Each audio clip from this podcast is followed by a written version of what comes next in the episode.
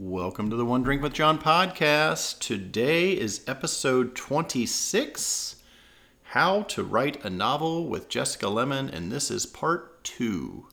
In fact, we didn't expect to have a part two, but part one took so long and... But Jessica wouldn't stop talking. So, well, that's not true. It just had so much really good information um, that I really enjoyed, and I wanted to make sure that we didn't skip through anything. It's a big or miss, topic when you miss think about any it. Points, and mm-hmm. you know, for, for all you guys. And uh, so this is episode part two. So, Jessica, welcome back. Thank you to the for podcast. Having me.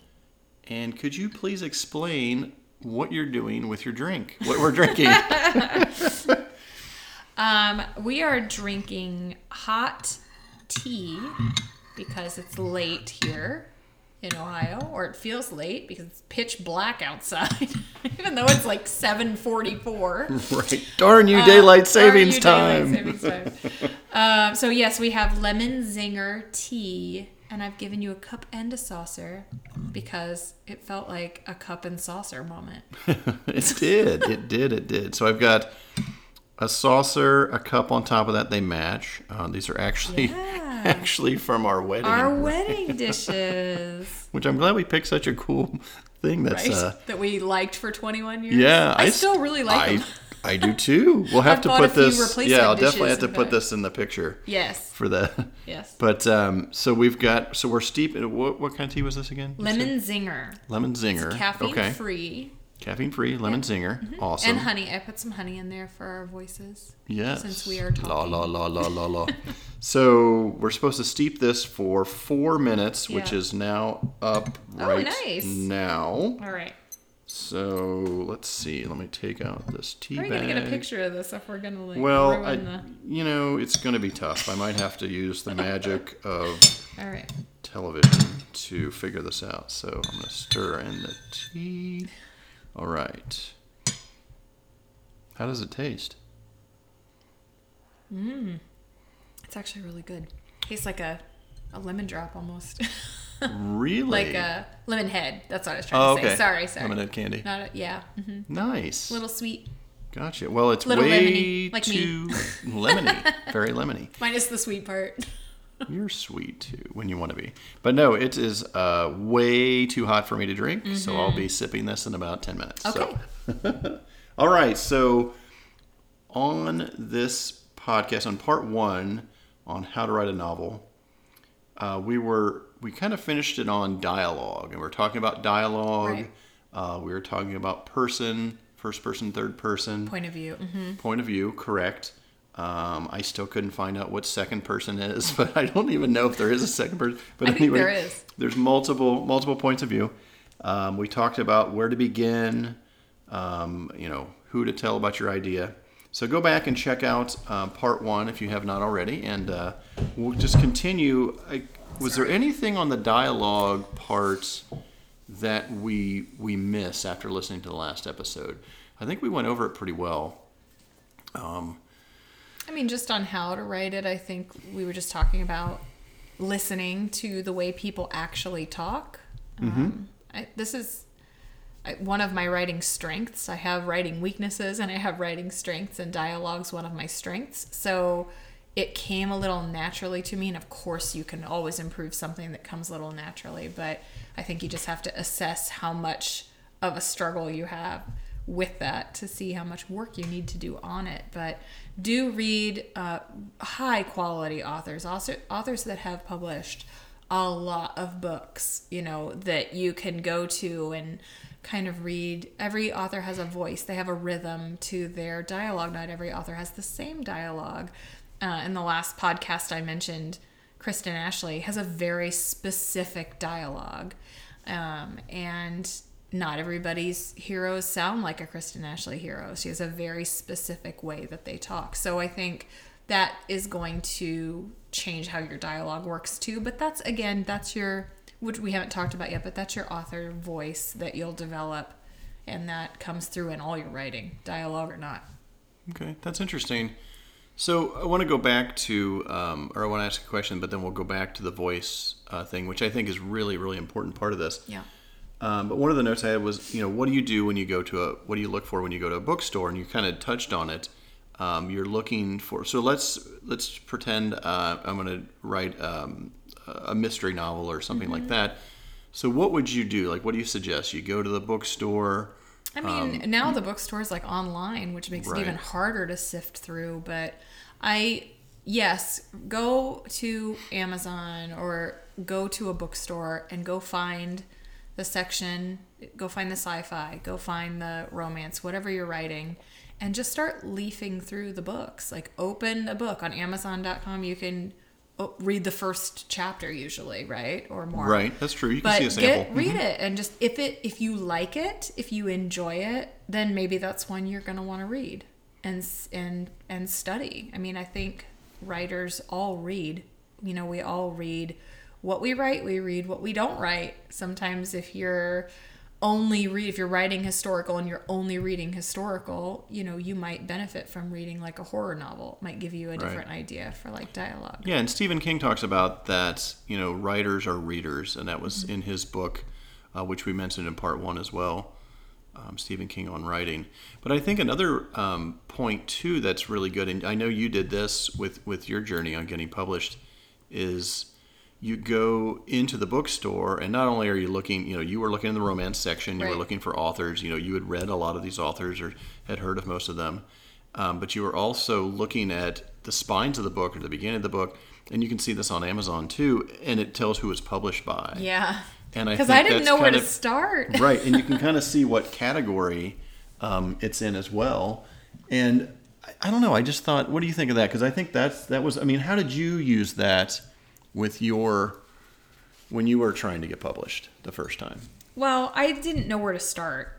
You know, here I was, of course, in um, true Jessica Lemon fashion. I was ready, fire, aim. And I was like telling everybody exactly. I was going to be a published author. And I literally had no idea how it worked. Just no, utterly no clue how anybody went from writing a book on your computer to having it in print in bookstores across the country. Like, right, no right. idea at all. So I was like, well, I guess I better learn how to do that. So I went to the bookstore and like I wrote down, I had a notebook with me and I just wrote down, you know, I wrote down Grand Central and I wrote down Simon and Schuster and Avon and Harlequin. And then I, you know, went home and I just started Googling. I just started like looking them up, and on their websites, they would have how to get published, or if you're interested in submitting to us, uh, it was a different game back then because you had to have an agent for almost everybody to submit. Um, some places didn't have agents at the time. I didn't, didn't require agents at the time. I didn't have one. So I was only looking for the publishers who would let me send my book in without one. So, but yeah, I think you can learn a lot. Just from a book, from actually having a book. Now, a lot of people are self-published now, and so you might find a lot of self-published authors. There are a lot of very high-quality self-published authors. Just because a traditional publisher isn't attached doesn't mean that the quality's down. They're very, very right. good as well. So I think you just have to find the book that speaks to you, that is, uh, is yeah, I like this. I like it a lot. Ask around. Ask your friends what they read, who they love, you know? Most people will be like, you can't go wrong with like a James Patterson book or like a, you know, uh, Lori Foster book or somebody right, that you absolutely. trust, you know, to write really, really good stuff.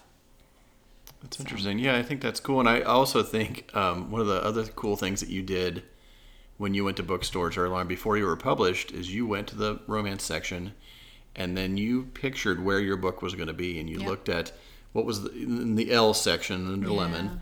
And you looked at... It's like, I'm going to be between Laura Lee and, and whoever came after Laura Lee. Yeah. Yeah, um, that's so cool. I did. That was part of my... I didn't really know. I was like...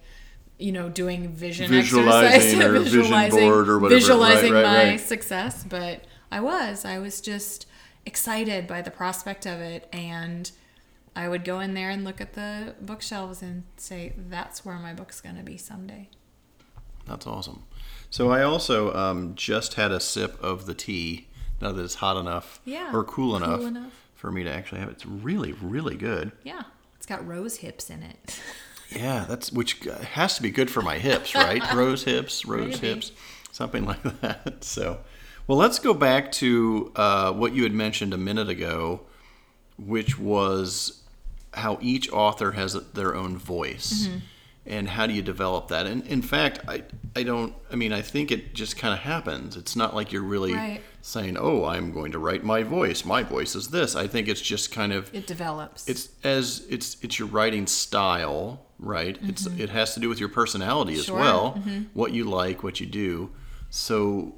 Let's well explain kind of what your voice is on most of your oh, books. Oh gosh, I'm so if you can. bad at describing okay. myself. I really am. I always have to ask my well, agent. Humor. And I was like, "What do I do?"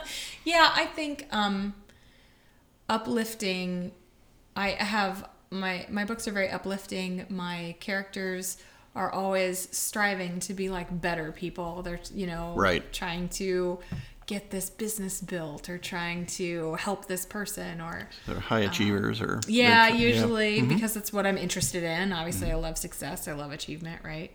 Um, they're funny because I'm I like to be funny. I, I think there's you and I have talked about this so many times, like there's just no greater payoff than to make somebody laugh. They, you you say the right thing at the exact right moment and everybody laughs. It's fantastic. So oh, it's the best. My favorite reader letters to get are the ones where I thought this was so funny or that part cracked me up. So um, that's definitely part of my voice. But then there's just sort of a rhythm to your writing that just develops well as you practice. And that is something that just evolves, you know, where you go, oh yeah, I'm reading... Uh, like I said earlier, Kristen Ashley book, right? Yeah, or Lori Foster or something like specific, you know. Yeah, they this have is a rhythm how to it. So yeah. Um, again, I'm not the best judge of what that is. I just I can't see it in my own writing, but I know it's there. Right. Uh, one of my favorite quotes that I've ever gotten from a reviewer came from a blogger called harlequin junkie dot com, and she reviews books.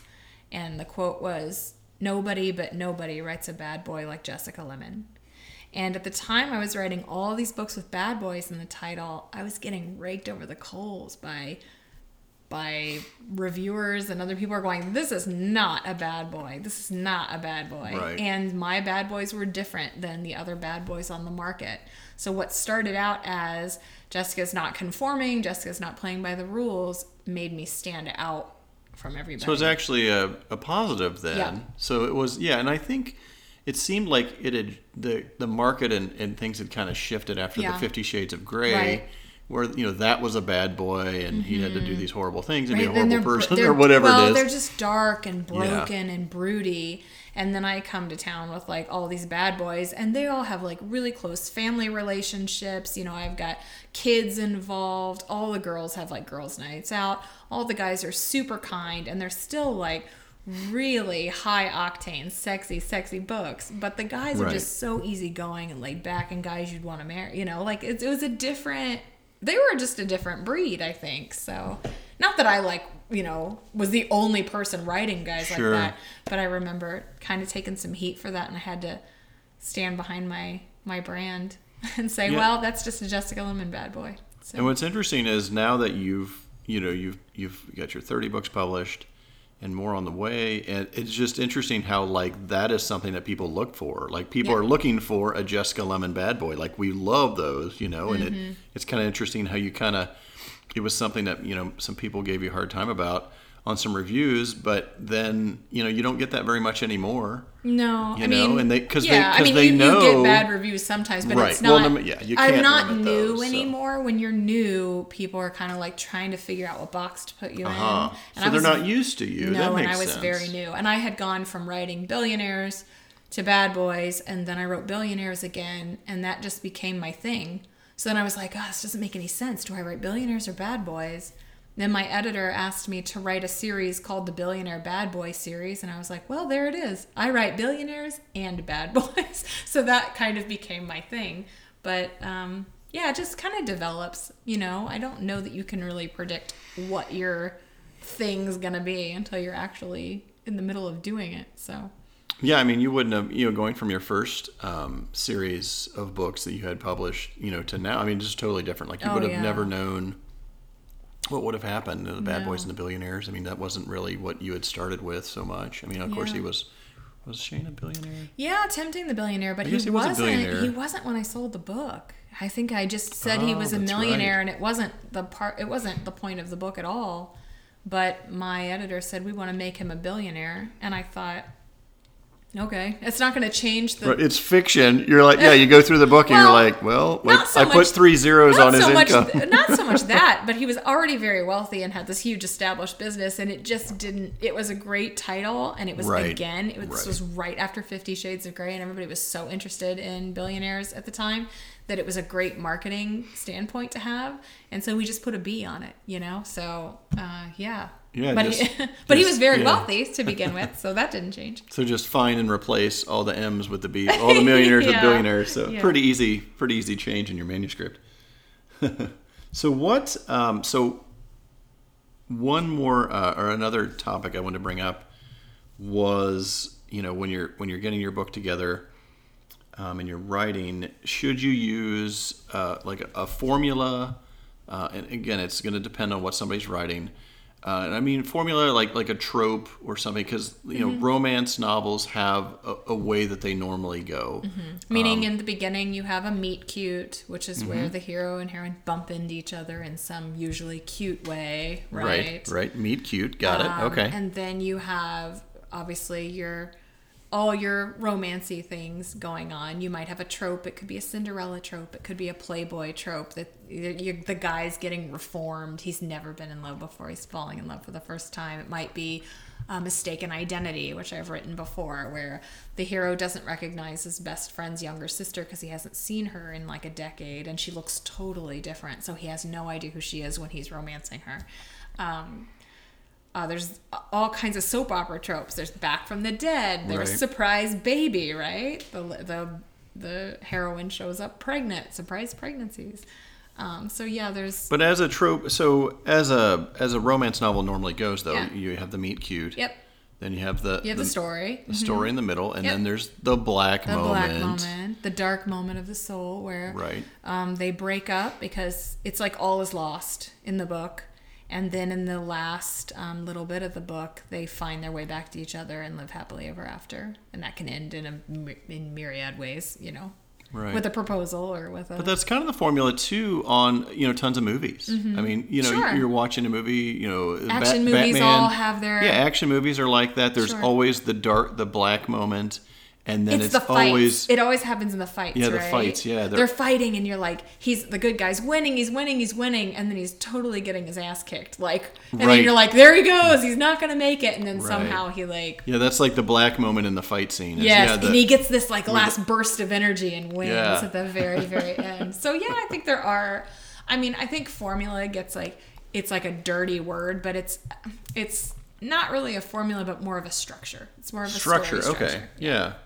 Well, it's interesting, though, like people will be like, oh, you know, I want want to read something new, but they don't. They want to have yeah. the predictable, uh, predictable is probably not even the right word, but I guess kind of. Familiar. You know, familiar, you yeah. You want it to be familiar. In romance, you, a romance book is not a romance unless it ends with a happily ever after. Right, it needs a happy ending. That is the definition ever, yeah. of a romance novel. So, so, yeah, we want that happily ever after. Even though we know it's all going to work out, there is that moment where it starts to fall apart. And within that structure, there's all these really fun opportunities to make it new and different and put your own twist on it.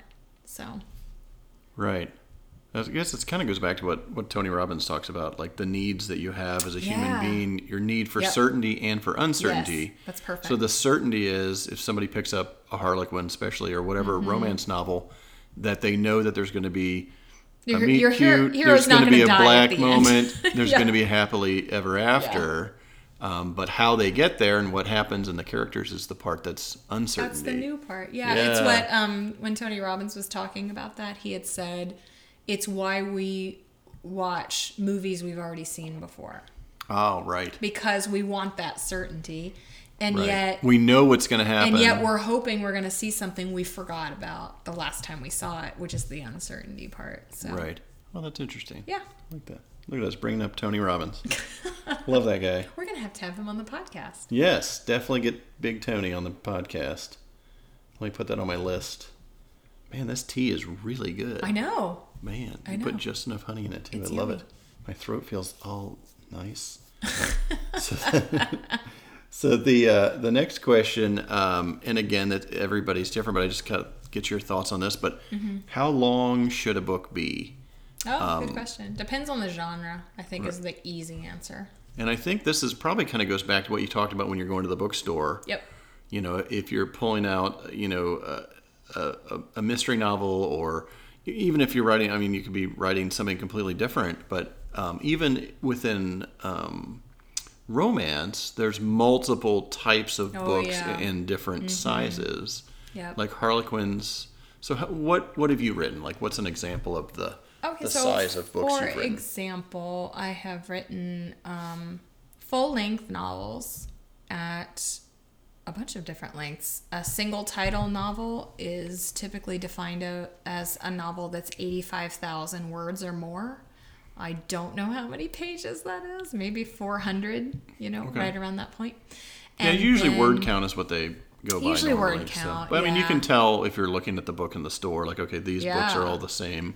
So you know, that's so. Let's say that's yeah, three hundred fifty, four hundred pages long, right? Mm-hmm. And then the Harlequin novels that I write, those are only fifty thousand words. They're still full romance stories, but they're quite a bit shorter. That means you got to get to the action right on the first page. You don't have any time to like set the stage, right? You got to get in there and get started. Yeah, so that affects the pacing too. Sure. And so if you're going from a book that you wrote.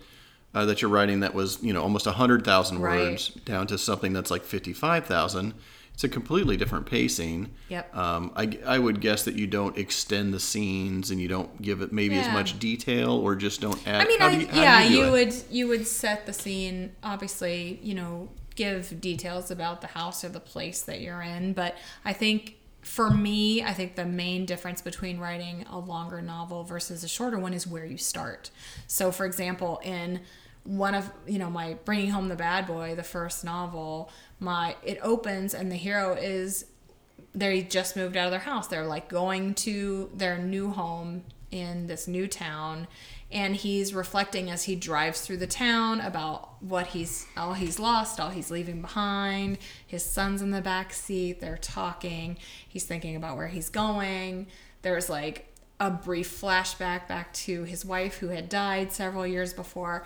That's more of a linger, like it's you kind of easing you in, right? Like you and I are going to be on this journey together, and you're just kind of like, we're here, here we go. Well, it's the difference and, too. Sorry to interrupt, but it, it's just kind of like the difference between if you're watching, you know, a series on Netflix, yeah. and you can watch a series that's like or on T V show that's like thirty minutes, sure, and then watch one yeah, that's an hour. That's a great example. And it's completely yeah. different pacing. Like you know, there it just things happen faster, mm-hmm. you know, for the shorter ones, and sometimes it's drawn out. So, but yeah. what were you going to say? I'm sorry. Oh, no, that's okay. So in the, so just to contrast that book with the one that I have coming out in February. Like in His Forbidden Kiss, on the first page, it opens with the heroine running down a hallway in her ball gown, you know, with her heels like clacking on the floor and hiding in a closet because she knows her date's going to propose to her. So it's wow. just a difference of where you start. Like on the one hand, we're like, we're on this like, like this kind of rolling hills journey. And the other one's like, bam, you are in it, right? Now oh, I see. Yeah. So all, all of a sudden you're just right in the middle of what's going yeah. on. Like so the action and stuff is for me, already. That's where I start. Okay, when I start, for example, a shorter novel, I try to go, what's the most exciting thing that could happen? And just drop people right in the middle of it. Now, you can do that with a one hundred thousand word novel. It's not like you can't. You can do it however you like, but that, those two examples came to mind. And I've written mid-length, you know, which are still full novels that are right in between. They're seventy thousand words. I've written novellas that are uh, anywhere from seventeen thousand to thirty thousand words. So, yeah. Short stories. I've written right. them all. I don't know. So again, I think it's part of the research at the beginning to see what you want to, you know, what kind of book you want to write. And um, I do think that's important and, because it's going to change how many elements of the book you put in it, right? Yeah. So if you can figure out what size it is, um, yeah. And, and the idea is you go to the bookstore or go on Amazon, you find books that are similar to what you want to write mm-hmm. and just be like, okay, this is... you know, a hundred thousand words, or this is whatever it is, or maybe you just want to write a short story, and it's you know thirty thousand words, or twenty, or you know forty, mm-hmm. or whatever. And that's a um, totally different pacing. Right. Yeah. So that no, I think that makes sense. And then another question along these lines um, is how long are each chapters? Uh, each chapters? That... That's really good English. My gosh. How long are each chapters? Excellent. I did get an A plus or A minus in English two in college, that so I'm not a complete idiot. Lost that plus, oh my gosh. Right? I'm like reading the screen and looking at my tea and I I'm know. like, I didn't read chapters. Anyways. So, how long is an average chapter? That also chapters? That also is going to depend. I mean, I once wrote a short story for Harlequin that I think is still online. It only stays up for like a year, and it had to be ten thousand words. Okay. And have so that's normally that's pretty short for what you're... Very short. ten thousand words and twenty-one chapters. Whoa. Oh yeah. That's a lot of chapters, right? Oh yeah. Okay. That's short. That's like boom, boom, boom, right? That's, right. Those chapters had to wrap like fast. Right. So now that was very specific. Yeah, each chapter is like three or four pages yeah. then, probably. Yeah, it's too, well shorter than that. I mean, oh, it was, wow. I it guess was a tiny words. little book. Yeah. Um, really, really fun and a big challenge to do, but.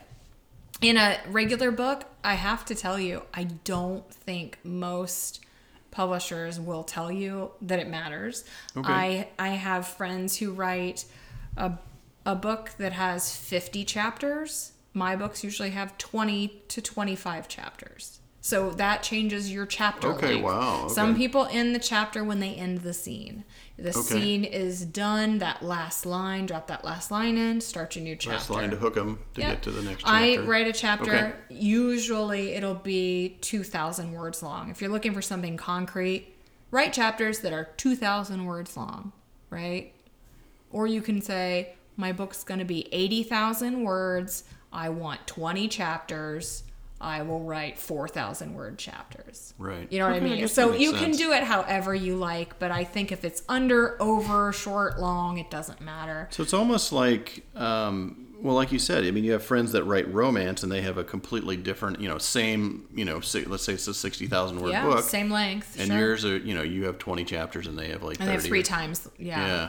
And then there's always an outlier. I think you always have the authors like Stephen King who writes thousand word books. You know, and he because he can. He writes yeah. these giant... He can sustain a story for a thousand pages. Did I say words? Page. I was like... I was, you said a thousand word book. I was book, like, wait a minute. And I'm like, that's that the... Right. I'm like, this is great. If Stephen King can do it, we I can do it too. We are never recording a podcast this late again. We oh are punchy. Uh, that'll teach us...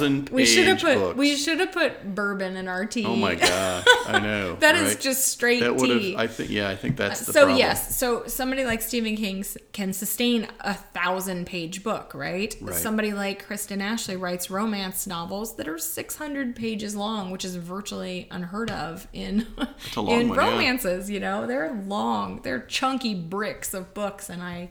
I just love every single page of it. So there's always, I don't think you should get too tied up in the rules, but if you are going to publish for a publisher, they will have very specific requests.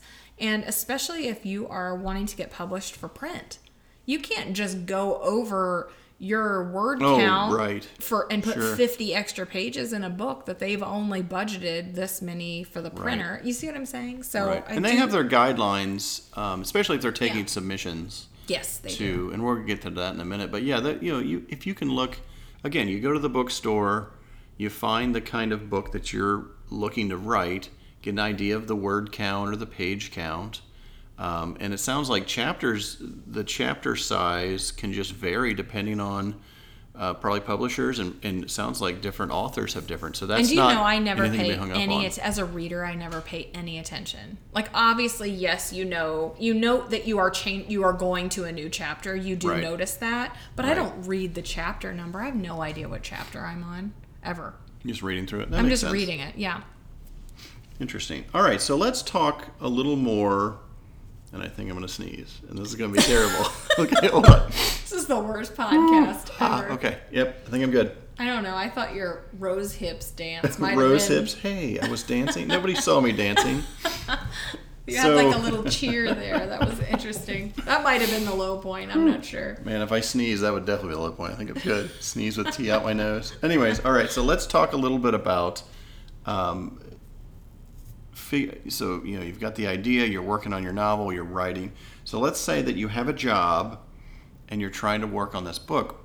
like most people do, mm-hmm. um, what amount of time should you be should you spend writing? Like what mm-hmm. you know, a day, a week? What do you think? I mean, let's start with what you did, because yeah. I know you had. I know that you had a job because I'm married to you. This is the best podcast ever. But no, I know that you had a, a job yeah. or two, multiple yeah. jobs at times when you were writing. And I had to fit it in around. Yeah. So yeah. what what is some advice that you would give? I mean, I think you have to be very realistic about how much time you have. And he's giggling again. Oh my gosh! I don't know. I'm, Are you okay? Seriously, I'm we gonna can't, be fine. We can't no, I was film, gonna. We can't film, and now I just said film. We can't record these this late. This oh my is gosh. ridiculous. I was about to sneeze. Sorry. Go ahead.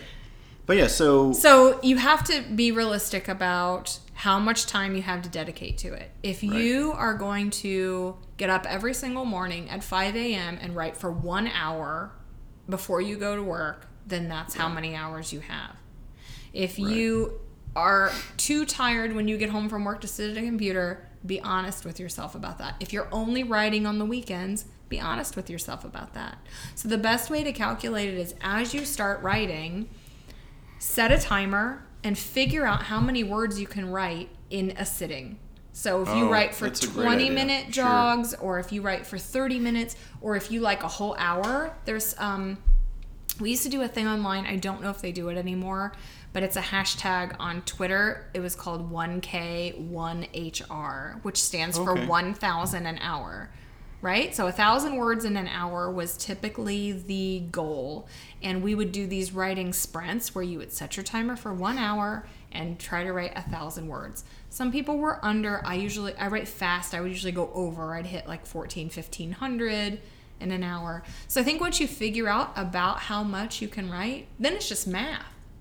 Then you know you're writing an eighty-five thousand word book. You know you can write one thousand words an hour. You know you have X amount of hours. Then it's just scheduling, right? You're no, taking totally off weekends. You're yeah, if you're, in, yeah, and if, yeah. if you're going to, yeah, the idea is if you want to get the book done by, you know, you want to get a book done in six months or a year, whatever mm-hmm. it is, depending on the size of the book, yep. um, then you have some idea. And then you like to break it down to usually weekly uh, or daily, like, okay, daily. I have mm-hmm. daily, right? Yeah. So you're like, so I write, when you're, yeah. Yeah, you I write, write Monday through Friday, and depending on the book and how much time I have to write it, um, two thousand, I think two thousand to three thousand words is a comfortable pace for me. Now, it doesn't mean that some days I write, you know, some days I only write seven hundred words. Some days I write five thousand words. So those days do happen, but I think to have that as a goal, that two thousand words will make me go, oh, I'm just done. When I have eight hundred, I'm just totally done. But I'll right. make myself go one more hour and hit my goal. So it does really, really help to have an end date in mind for when you want to have it written, and a goal for the day that you're writing or the week. Some people do ten thousand right. words yeah, this and, week or whatever. Yeah, and if and obviously those are big numbers, um, at least for me, as those far as numbers. as mm-hmm. slow as I write. And also, I mean, this you know this is your this is your dro- this is your job, this is yep. your career, this is what you do.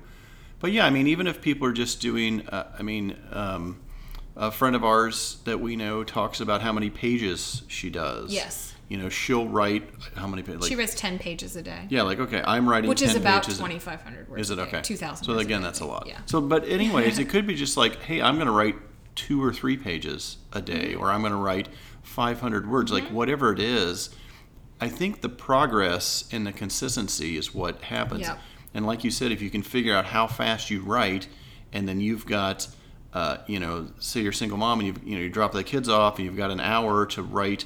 You know, you know that you're going to be able to write five hundred words. And well, mm-hmm. then you know that you can, instead of giving yourself a goal of, oh, I'm going to write two thousand words a day like Jessica, well, there's no way you can do that. You right. don't have enough time, you know, and you're not, you know, able to write that fast. Or maybe it's, you know, your book is a little more technical or something as well, and it's it's slower. And everybody has their own process as well. Yeah, so. I mean, on a day that I write my two thousand words and hit the goal, one of my friends might be like, yeah, I wrote seventy-five hundred words today. I mean, oh we, we all have a different pace, and you can't really compare yourself. We all get the book done. We all get it done. It just depends on right. how you work, you know, your right. pace and how long it takes you to do it. Now, do you have any advice, um, and I think you've done this, but maybe not, but um, any advice on you know, where to, to, to leave your writing for the day. Um, I've heard people say that they leave it at, a, at an exciting part or something, mm-hmm. so that way they can jump right in the next day. Yeah. Or do you do something like that, or is, is that helped you? Yeah, I like to, I really love to finish the scene or finish the chapter. Um, that's not the best for starting the next day. Right. Because yeah. then you're like, you're like, oh, uh-oh. I left off and now I have to start this new chapter. Um, but I have... I've heard of people stopping mid-sentence. I would never do that. Uh, that would I'd lay awake all night worrying about it if I stopped mid-sentence. Right, but right. Um, I'll just share something from within the romance community. It's really hard to leave off on a sex scene and then think, oh, this will be easy, and you can't write it first thing in the morning. You just can't. It's like too early. There's you need coffee. You need to warm up. You feel like you're just getting sitting down with your characters and you're like, all right, guys, get to it. It's like it's too much pressure for first thing in the morning. So I don't know. I like to finish the scene I'm on, finish the chapter I'm on, and then I usually write a sentence or two about the next scene or chapter for the morning.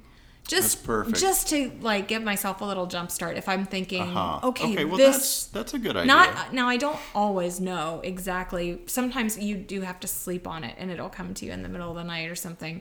But if I have an idea where, oh, then I'll do this, I'll write that down for myself in the morning so that I'm not starting with like a blank slate. Yeah, and that kind of leads to my next question. I was going to ask you if you... Now, when you get started the next day... I would guess that you'd kind of read back through the last few mm-hmm. pages or few sentences or whatever, at least to get an idea of where you are, so you can kind of yep. flow into the next chapter or the next section that you're writing yep, in. Or... I do. I heard a lot of writers talk about not doing that, how you should write your first draft and don't look back and get it done and just keep going. And that didn't work for me because I needed a little refresher from what I wrote yesterday. So just to get in the rhythm of it, I will go Makes back... sense.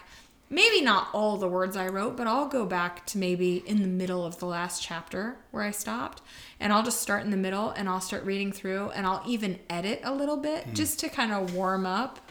And then by the time I'm in the flow and I think, oh yeah, okay, now I know where I was going with this, then I'll then I'll start. That makes sense. I guess it would be, you know, it's got to be pretty difficult to, to restart, you know, because that's what I do or what I've done. Um, you know, I kind of read back through what I wrote, you know, where I am, um, or even, you know, check the plot. We're like, okay, what scene am I am I working on now, mm-hmm. um, and what happened before? So no, that makes. I think that's the only thing I would caution you is don't go back to the beginning and read. Don't yeah. go back to chapter one and start reading every time you sit down to write, because what you're going to do is you are going to tinker around with chapter one until you can't tinker anymore and you'll never finish your book. So you do have to at some point go, good enough, as long as you are clear in what happened. You know, if you have to look back, obviously, you have to look back and go, what did I name her mom or something? Right. Or some right. detail. Sure. That's fine, but just don't get so caught up. So go back up. a little bit. Yeah, that... that don't oh, get I caught totally up in editing yeah. as you go. It's not a good place to be. Editing happens later when you have the whole book in front of you and you can see, like... You know, sometimes you can't see, what, what's the phrase? You can't see the forest for the trees, right? Right, like, absolutely. You have to have the whole thing written before you can really step back and see the whole thing. And so a lot of the edits that I would do when I was learning how to write, you would tinker with a scene. I'd go back and change a scene and change a scene and change it again and change it again.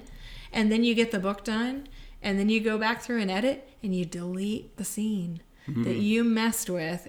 Mm. Right, for like hours and hours, and you're like, why right. did I do that? So some of it's a learning process, I get it, but I'm just saying it's not. Well, that makes sense, but I know I think you're right. And yeah, I think you should go back a little bit, but yeah, as far as going to the beginning, start the beginning, I mean, that's silly, yeah. especially if it's a long book. It'll take you all yeah. day. Like, right. You also don't have, you may have limited time on what you can yeah. write. So yeah. All right, so let's pretend like we've gotten the uh, the first. So let's say we've got our shitty first draft done. Yep. Um, Congratulations. Awesome. Well, yes. thank you. You should so excited. Definitely crack open a beer or some bubbly, bubbly water or something. Some actual bubbly yeah, some to bubbly. Celebrate. So my first draft is done. Mm-hmm. Now what do I do? And yeah. if it's the first, and I'm talking like first raw, the first raw crappy first, first draft. draft. Um, I think the first thing you should do, I mean, after you celebrate, obviously, right. Just take a time out. Yes. Right, right. Is set it aside. Yep. Right? I think you need to pretend it never happened. Um, now, if you are like me, then you will start another book. That's right. Probably the best piece of advice that someone ever, ever gave me. When you get done with the book that you're writing and you know you want to write another book, because I was doing this as a career, so I knew I didn't just want to write one book. That might be your goal, and that's totally fine. Right. But I wanted to write many books, and I already had an idea of the character that I was going to write about next. So I put that book down, and I started another book. And that is just to get you, keep you writing and kind of get your mind off of that other manuscript. Let it rest. Come back to it and reread it. And try to do a little self-editing when you're rereading it. You know? Now, when you say um, let it rest, how long, yeah. what would be... How long do you usually let? I mean, I guess you're on pretty tight deadlines I, lately. I wish but, I had time. But let's say ideally, though, or what would be I your think, suggestion? Um, I think you should stay away from it for, I don't know, like two weeks, a month if you can. Usually mm-hmm. it only takes me a few days to forget what the heck I wrote. Well, especially if you're on writing something right? else. So um, it doesn't take long for it to feel new, but I might also be very, I might also just be, I mean, I have a, a very rigorous process to my, you know, I write a lot of books a year. Right. So um, yeah, your production schedule's pretty intense. It's kind of so wacky. You have to, yeah. Yeah. And sometimes you're editing and. Yeah. And then you, you're editing one book and then you go back and, and finish go back another and book finish another and, one. Which is and, difficult. Yeah. So, but I would say in general, I think two to four weeks is a good time. You just want to get away from it, do something else. And I know during this time, it's probably going to kill you to leave it alone. But during this time, you can research, um, you know, getting a critique partner or if you haven't yet. Or okay. you can research publishers, or you can research how to query an agent if that's one of your goals. Or you can read, you know, take a break and read. But I would encourage you to just relax, because if you are really wanting to get published and get out, this is the only time your work's ever going to be yours. You know, like you have all this right. leisurely time that you don't ever, ever have again because... You, it's all yours. This book is all yours. You didn't have to pitch this to somebody, have them buy it, them have the expectations of what you're going to write, and then you sit down and write what you pitched. You see what I'm saying? Sure. You have all this freedom. You yeah, can you're do not really on a deadline. Yeah. You want. You have no deadline. You do, this isn't promised to anyone, so just enjoy it. Like enjoy that time. Yeah. So what did you? So let's go back to what you just said. Um, okay. You mentioned a critique partner. So what yeah. is a critique partner?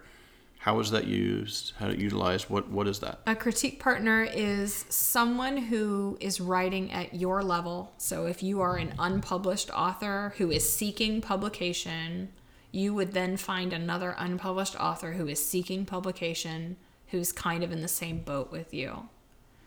And if you are somebody who's writing a family recipe book that you are going to self-publish, your critique partner might be somebody who's writing a self-published book as well and is not interested in publishing, you know, traditionally or with an agent. Just somebody on your level that's got, you know, your basic skill set. Sure, sure. I met mine on Twitter. I don't know if you can still meet critique partners on Twitter. Right. I'm not on Twitter that much anymore. Right. But it was just a writing community. I was a blogger, and um, I was I joined the Romance Writers of America, so I was in the R W A. Yeah. So if, if there's a local association they hook for you up sci-fi with, writers yeah, or whatever, sure. your mystery or whatever you're looking into.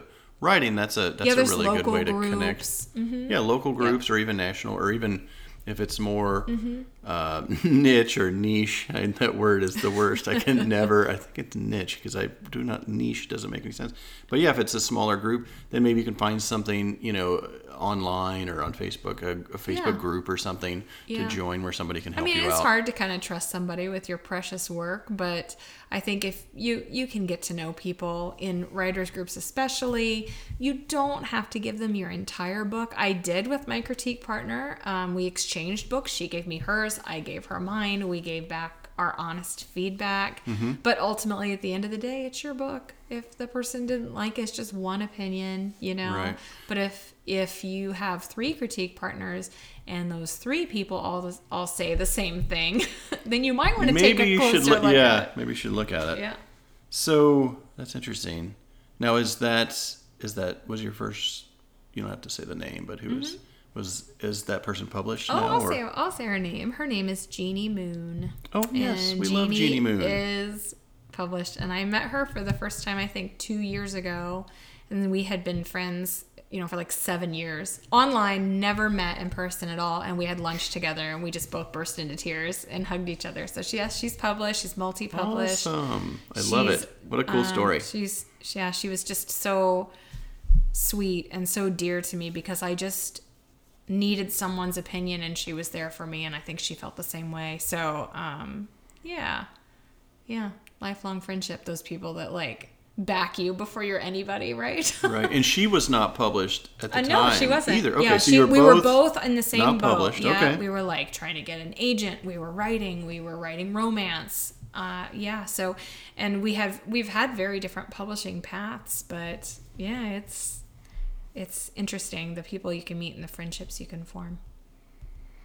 So with this critique partner, you should. Um, So basically, they're either going, no, didn't um, didn't somebody like read the first three chapters or something yeah. for you, or um, because, help you out with that? Because um, I was blogging, and I was a part of the blogger community, which means I would visit other blogs and comment on their blogs. They would come to my blog and comment on mine, and you know we had this kind of community going.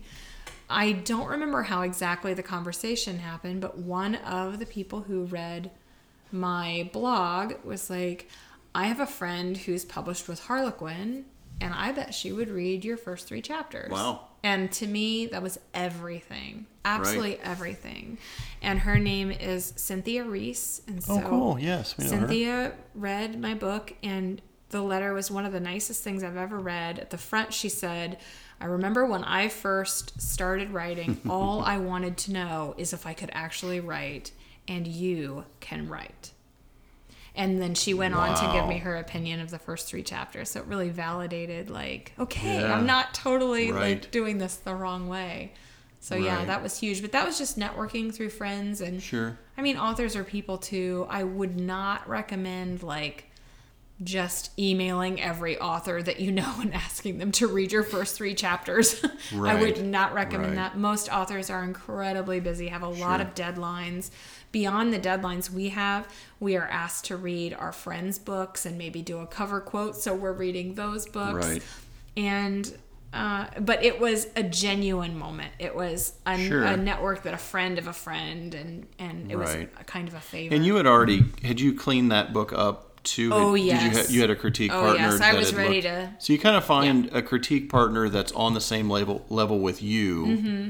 Um, and then, so then what's the next step after that? So you have a critique mm-hmm. partner, you know, read the book, you have yeah. some comments, some notes, um, you go back through and edit it, right? Yeah. And then you edit it and you edit it and you edit well, it. How does that, again, like, what's the... It depends on your process. So right. I was trying to be traditionally published, which means I was trying to get my book good enough for a New York editor to look at, right? And then eventually I was trying to get it good enough for an agent to look at because I realized I wasn't getting anywhere trying to pitch my books to New York on my own. So gotcha. I was trying to get it clean enough for somebody to say, yes, she can write. I'm going to represent her and sell her books to, you know, publishers in New York City. If you are deciding, if you're going to be a self-publisher, your next step might be after you do a self-edit, um, would be to find... Maybe find readers that you trust or close friends that you trust to do what's called a beta read. Okay. And a beta reader is I send you my raw book that I've edited over and over, and you read through it and tell me your opinion. That's it. Just your opinion. Just I liked it. I didn't like it. I think it's stupid that this happened at the end. Hopefully they're nicer than that, but you never sure. know. And um, so after that, then you're... As a self-published person, I'm self-publishing my own books um, next year, actually. So I'm part of this process now. I hired an editor. Okay. And a copy editor. So my next process would be write the draft the book, read through the book, send it to my hired editor, right? Okay. So you can actually so go have were, it edited. So if you were getting, if you were, um, if your goal was to be self-published, that yeah. might be a good idea as well. Yeah. So you'd find a critique partner to go through the book, mm-hmm. uh, you would edit it with their you know, notes and ideas, you know, if if that makes sense, change mm-hmm. that. uh, maybe do another editing pass yourself. Mm-hmm. Um, you know, and then what was it, what did you say? And then beta reader, mm-hmm. and then you could also have. Um, you know, you could actually hire somebody yes, to edit hire as a well. Good developmental editor that can look at your story and tell you what big chunks needs need to be fixed. Right. Mm-hmm. And you should at least, I, I would think if I was being self-published, that I would at least want to have um, a copy editor yeah. edit it, you know, as kind of a final pass yes. once I've edited or however, you know, I've gone Make back sure and forth. Make sure your commas are all in the... Right. You've dotted your I's. Right, because you've got this book yeah. and you've mm-hmm. been in it for, you know, possibly a year or six months, or you've just read through it so many times, it's so easy not to notice things. Sure. I mean, I, I mean, how many times do you read a blog and you see an error on it? Oh, yeah. Well, how many times that do you, I've reread three do times. I read, yeah, yeah, my own blog, mm-hmm. or like, oh my god, or my gosh, a Facebook post that you know, mm-hmm. like what I read it three times and I still said something stupid, yeah, like, yeah. and so it's nice to have that extra set of eyes that is that it's totally fresh to them to edit that as well. Yeah. So. So when do you think, um, I guess it's kind of what we're talking about, but, you know, at some point, you know, when is the book good enough to submit submit to a publisher? Oh, that is a you know, good right? question. Uh, yeah, I, this is going to be kind of a, I'll tell you what happened to me, but I yeah, was, how did, how did so I had a you? two and a half year process before I signed an agent. Took me two and mm-hmm. a half years. In those two and a half years, I wrote five books. I didn't publish all five of them. A right. lot of those were learning books. Right. I joined the R W A. I went to meetings. I took classes through there. I took a whole plotting class. I went and heard authors speak about their process. I got critique partners. I... you know, networked and was able to get a, an agent recommendation, and she's still my agent today. Mm-hmm. Um, that was that was my process. What was the question? No, just I guess just the question is, you know, when do you think? When do you know it's good? So yeah, how the, do you know that the, the answer book is, is good? Because I had written five books and I did had, you edit each of those? Like you had gone back yeah. to each of those mm-hmm. and edited, or I had did. somebody beta read or whatever for you. Okay, there's so it wasn't just I, like you wrote it and there's, left it. I, there's a would, couple that I chucked. I was mm-hmm. like, this isn't working. I don't like it. I finished it, but it's not. It, this isn't. This isn't it. I knew it wasn't it. It didn't feel good. You know, I got some rejections as well, because I submitted way too early to like Harlequin. I remember mm-hmm. I got a rejection letter from Harlequin. Talked about that on a on the other podcast yeah. about how she got yeah, published, yeah. right? And uh, yeah, I think I just knew because of all that experience, there was something in the book that became Tempting the Billionaire that just was like, yeah, this is it, right? Like uh, people had read it. Like I had obviously had a ran it by a critique partner, and they were like, yeah, you, right. this is it, right? I hate the color of his tie, but I really love this book. So right. I had some good feedback on it. Okay. It felt really good. And it, I would think after writing, you know, five books, yeah, like you would know. Sure. And if you're reading as well, mm-hmm. if you're reading books in the genre that you're trying to get yep. published in, you're going to know, like, okay, this is crap or this is good. And I think also if you've written multiple books, maybe you can go back to one and, and read it again after you've been away from it a little while and be like, you know, this needs some work, or you know what, this is getting pretty close to being published. Yeah. And it doesn't have to be perfect. No. Because, you know, obviously, you know, a, a publisher is going to take it and they're going to edit it a couple times as well, mm-hmm. or, you know, completely change it and yeah. do something different. So I edited that book. But it book. needs to be...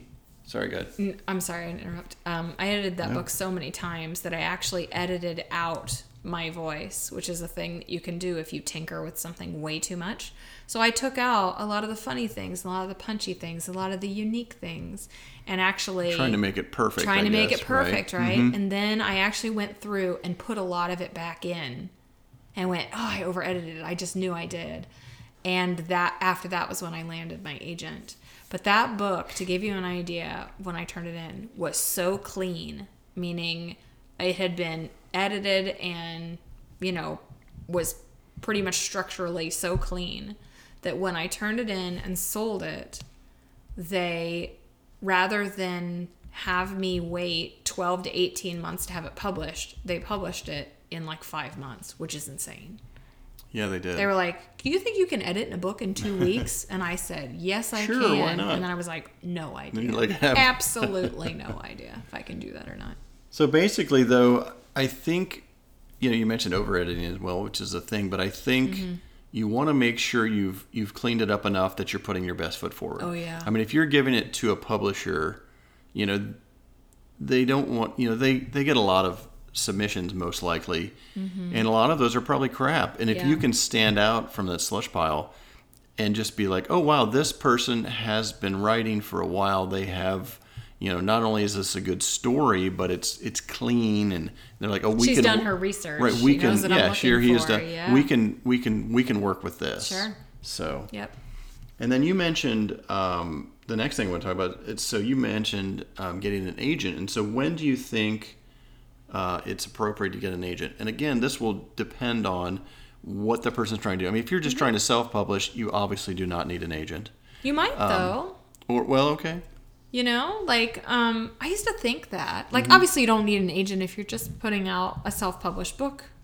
Put it out. You know, put out your book. Right. But I will say my agent sells my game rights, my audio it's rights, true. my foreign rights, my translated rights, my film rights when I have my movie eventually. Yes. Where are you, Netflix? Are you listening?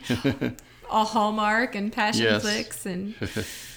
Uh, yeah, so I do, I just think it's a personal decision. You have to decide if you want to run, you can do all that yourself too, by the way. Do you want to partner with somebody to do those things with you? Or is that something that you're going to build this empire and do all those things yourself? That's, that's the only question.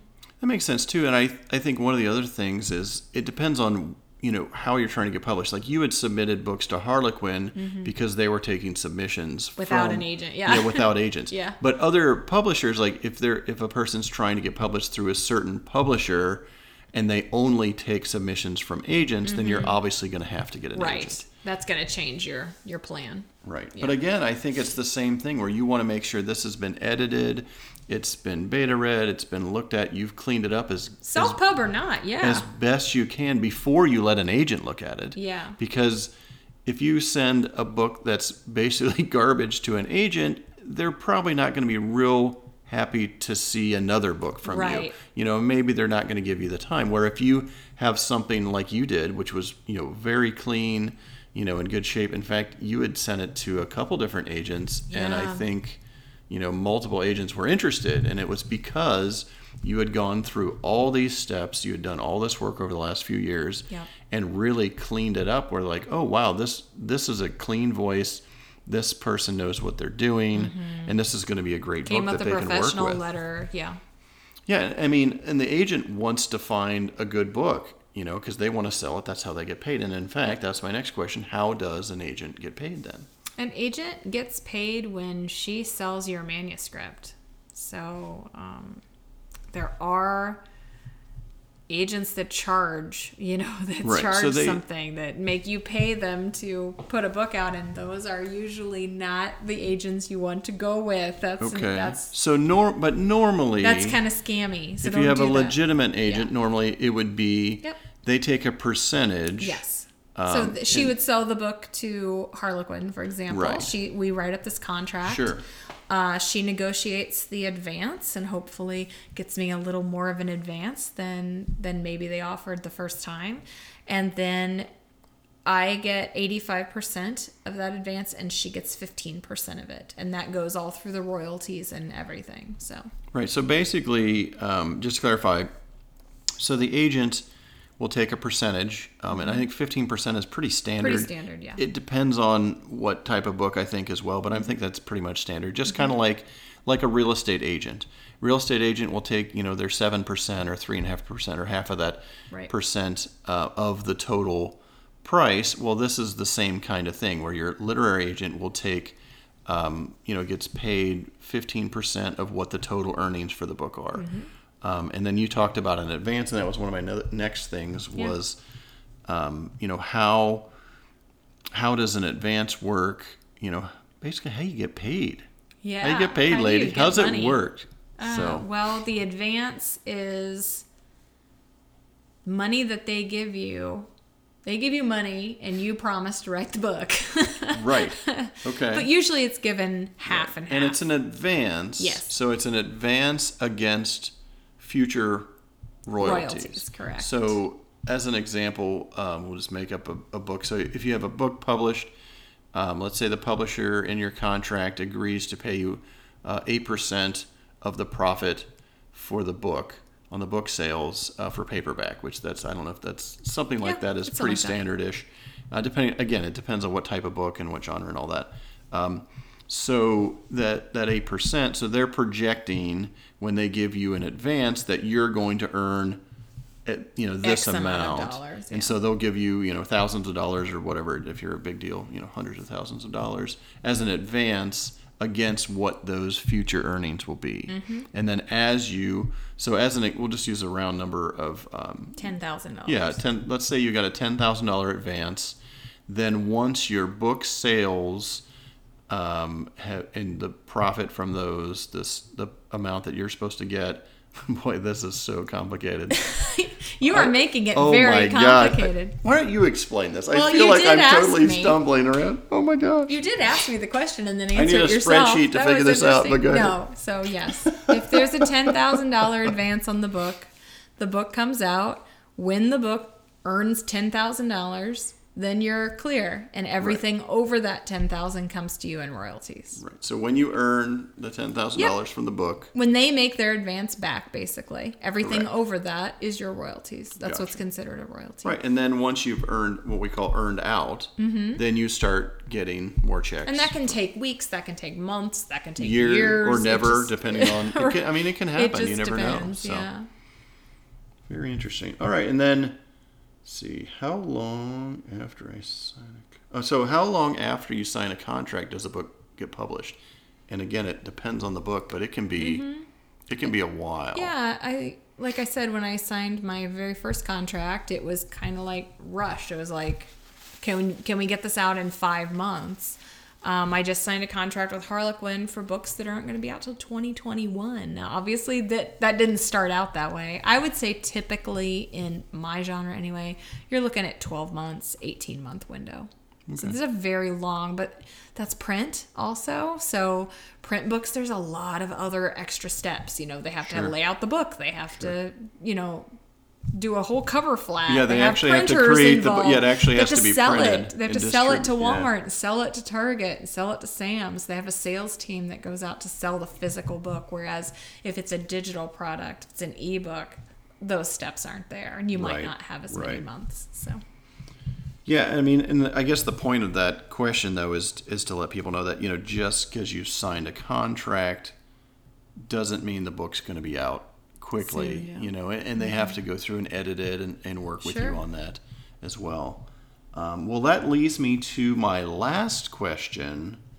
And when do I get paid and retire on the millions, Jessica? I've worked my butt off for right. these two episodes on this podcast. I have got my novel done. I have, yep. you know, I've got an you agent. I have sold it. Yep. Now, when do I get paid and get to retire on the millions? On oh, the man. I don't know. I haven't retired yet. It's been seven years. I think everybody's path's different. I think there is the, I mean, of course there's the dream that you're going to get the film, that you're going to hit this like level of fame where you have these amazing books and you get your millions. But I think. Yeah, get a seven the seven figure yeah, book deal sure. or something like that. But of I course. think even the ones who do that still write because we love it so much. Like obviously you still write books. I don't know that I'd ever... retire retire I'd probably still write, just maybe not as feverishly as I'm writing right now. Um but yeah, I think the yeah, money so when comes do the in... millions start rolling in, Jessica? That's what I want to do. I think the money comes in at different and you know at different speeds for everybody, so sure but it can take some time. I mean sure. even with with some of your books, uh well, we'll just use Harlequin example, like you know you had been it you know it took twelve to eighteen months for the book from you f- Um, sign the contract mm-hmm. and get the book edited for it to come out. Mm-hmm. Um, and you got an advance for that, so you did get paid ahead of time. Yep. And sometimes the advance is split up where um, you would get, like, you know, go back to our ten thousand dollars advance example, um, you would get a portion of that, maybe half of that. Let's, Usually half. Yeah, you get half yeah. of that up front when you sign the contract. And then you get the other half of that mm-hmm. once you actually finish once the book. Once it's finished. Ca- edits and everything, yeah. Right, right. Because mm-hmm. you've also sold books without it, an entire book. Now that you're an established author, mm-hmm. you don't have to finish the entire book no. before they actually sign a contract, buy the book, and pay you part of Correct. The advance. You sign on proposal. Right. And that is just usually a synopsis that we talked about, I think, in the last podcast. It was like a fifteen-page, mm-hmm. a book in fifteen pages. Here's what I'm going to write. And they pay you money saying, we believe you're going to write it. Right. But again, so, you've had a proven track record, yeah, you know, and obviously sure. you've been, you know, this your thirtieth book has come out already. So, you know, for you, selling on a proposal makes, or what's it called? Uh, proposal, yeah, right? On proposal, yeah. Makes perfectly good sense. Yeah. But yeah, so then, you know, you would get your advance. Um, but then, you know, then the book might not come out for another twelve months, sure. six months, twelve months. And then, you know, once the sales start coming in, you, you'll get paid either quarterly or, you know, twice a year normally, depending on the publisher, mm-hmm. what type of book it is. Um, but that will be paying you for, if you're getting paid quarterly, you're getting paid a quarter in, adv- in, in arrears. So you're getting paid for the quarter from before. And then as the sales come in, am I complicating this? No, I just am I'm laughing just trying to at, let people... No, I'm laughing at arrears because I'm apparently a child, so... Arrears. You get paid in arrears. Not like that, Mom. Not like that. But um, but you get paid before, and and then it also takes a while for, um, you know, like with Harlequin, you're, you're, um, you have foreign sure. books coming out. And, and those that come comes out in slower. Yeah, than, those come yeah. out like... That could be... come out. I mean, I think one, some of them came, some of the books, I think it was published in India, and I think it was like nine months later that yeah. that book came out. Oh, yeah. So you're not going to get paid on that for another, you know, year after Who the knows? Book came out. Sure. So the point of this entire babbling and rambling that I'm going on is it takes a while to get paid. Yes. It's really nice to get the advance up yeah. front, and if you get, you know, usually get half of that when you sign the contract. That's an awesome day. We're all drinking champagne. Yeah. But then the work starts. Yeah. You finish the book, and then it really takes a while for the millions to come rolling in, basically. So the joke that I used to tell when I was when I was published, I only had like two books out with one publisher, right? It was like my first two books were out. Or maybe my three books were out with this one publisher. So I right. had three books with Grand Central Publishing. Right. right. And I would tell people, I'm like, yeah, you'll, you'd be like, Jessica got her royalties today. And I was like, yeah, I get paid every six months, just like you. Which is like, not just like anybody. It's crazy.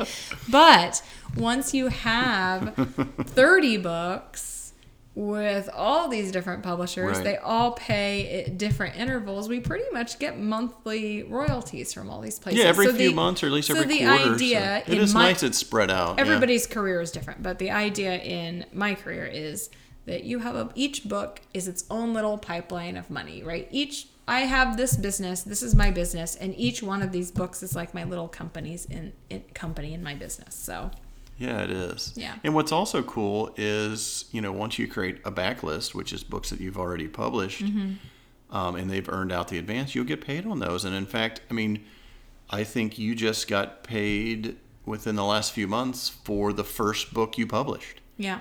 And it's not a huge amount, but you're still getting paid sure. for the book that you published when it came out. twenty thirteen Yeah. Mm-hmm. So that was six years ago. Yeah. So that's what's that's the beauty of publishing. I mean, and yes, it does take a long time to get to get the book done a lot of times and to get paid, but once you start getting paid, there's a long tail on it. Yeah. Um, or there can be, especially if the book is still available digitally.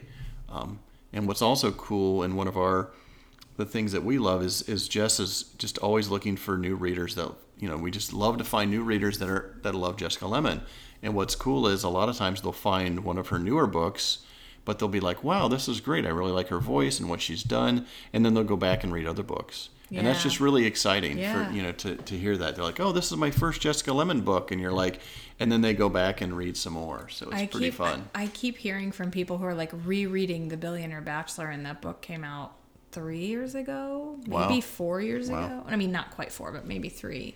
And I'm like, oh, is that three years old already? And we're still talking about yeah. Reese Crane, and we're still talking about him. So I do love that because you kind of get to go back and remember all the characters that you made before. So it is. Yeah. Well, you've worked very hard over the last, what, ten years yeah. or so to get published? Yeah, and you've done... twenty ten was when I started putting putting my yeah. fingers on the keyboard for public yeah. writing for publications. So, but you've you've put nearly a lot of hard years. work in, and it's really paid off. And um, I really appreciate you coming on the podcast and letting everybody know how to write a novel. So, Jessica, any other parting words? All the um, things that we mentioned on the show, even the authors, I'll put authors' websites um, okay. and links to all that in the show notes at one drink with john dot com. But Jessica, anything else you wanted to mention that we... Yeah, it just, it takes time. Do one thing at a time. You know, if you, I, we shared a lot of information on these two podcasts, and this is a journey that, like John said, has been about a decade in the making for me. This is a lot of information. It's, a lot has changed too. I'm going to be self-publishing soon, and I'm sure we will have a whole other podcast, all sorts of things to talk about when it comes to writing in that way as well. So just one thing at a time. Right now you have an idea, you're excited about your idea, write it down. Even if you don't know if you want to be traditionally published, or if you want an agent, or if you're any good, or if you'll even like doing it. Just do it. Just lean in and do it. Have fun with it. I love it. Yeah. That's perfect. What a great way to end the podcast. Well, again, thanks for coming out, Jessica. And we'll have everything at the show notes on one drink with john dot com. Have a wonderful day. Cheers, everyone.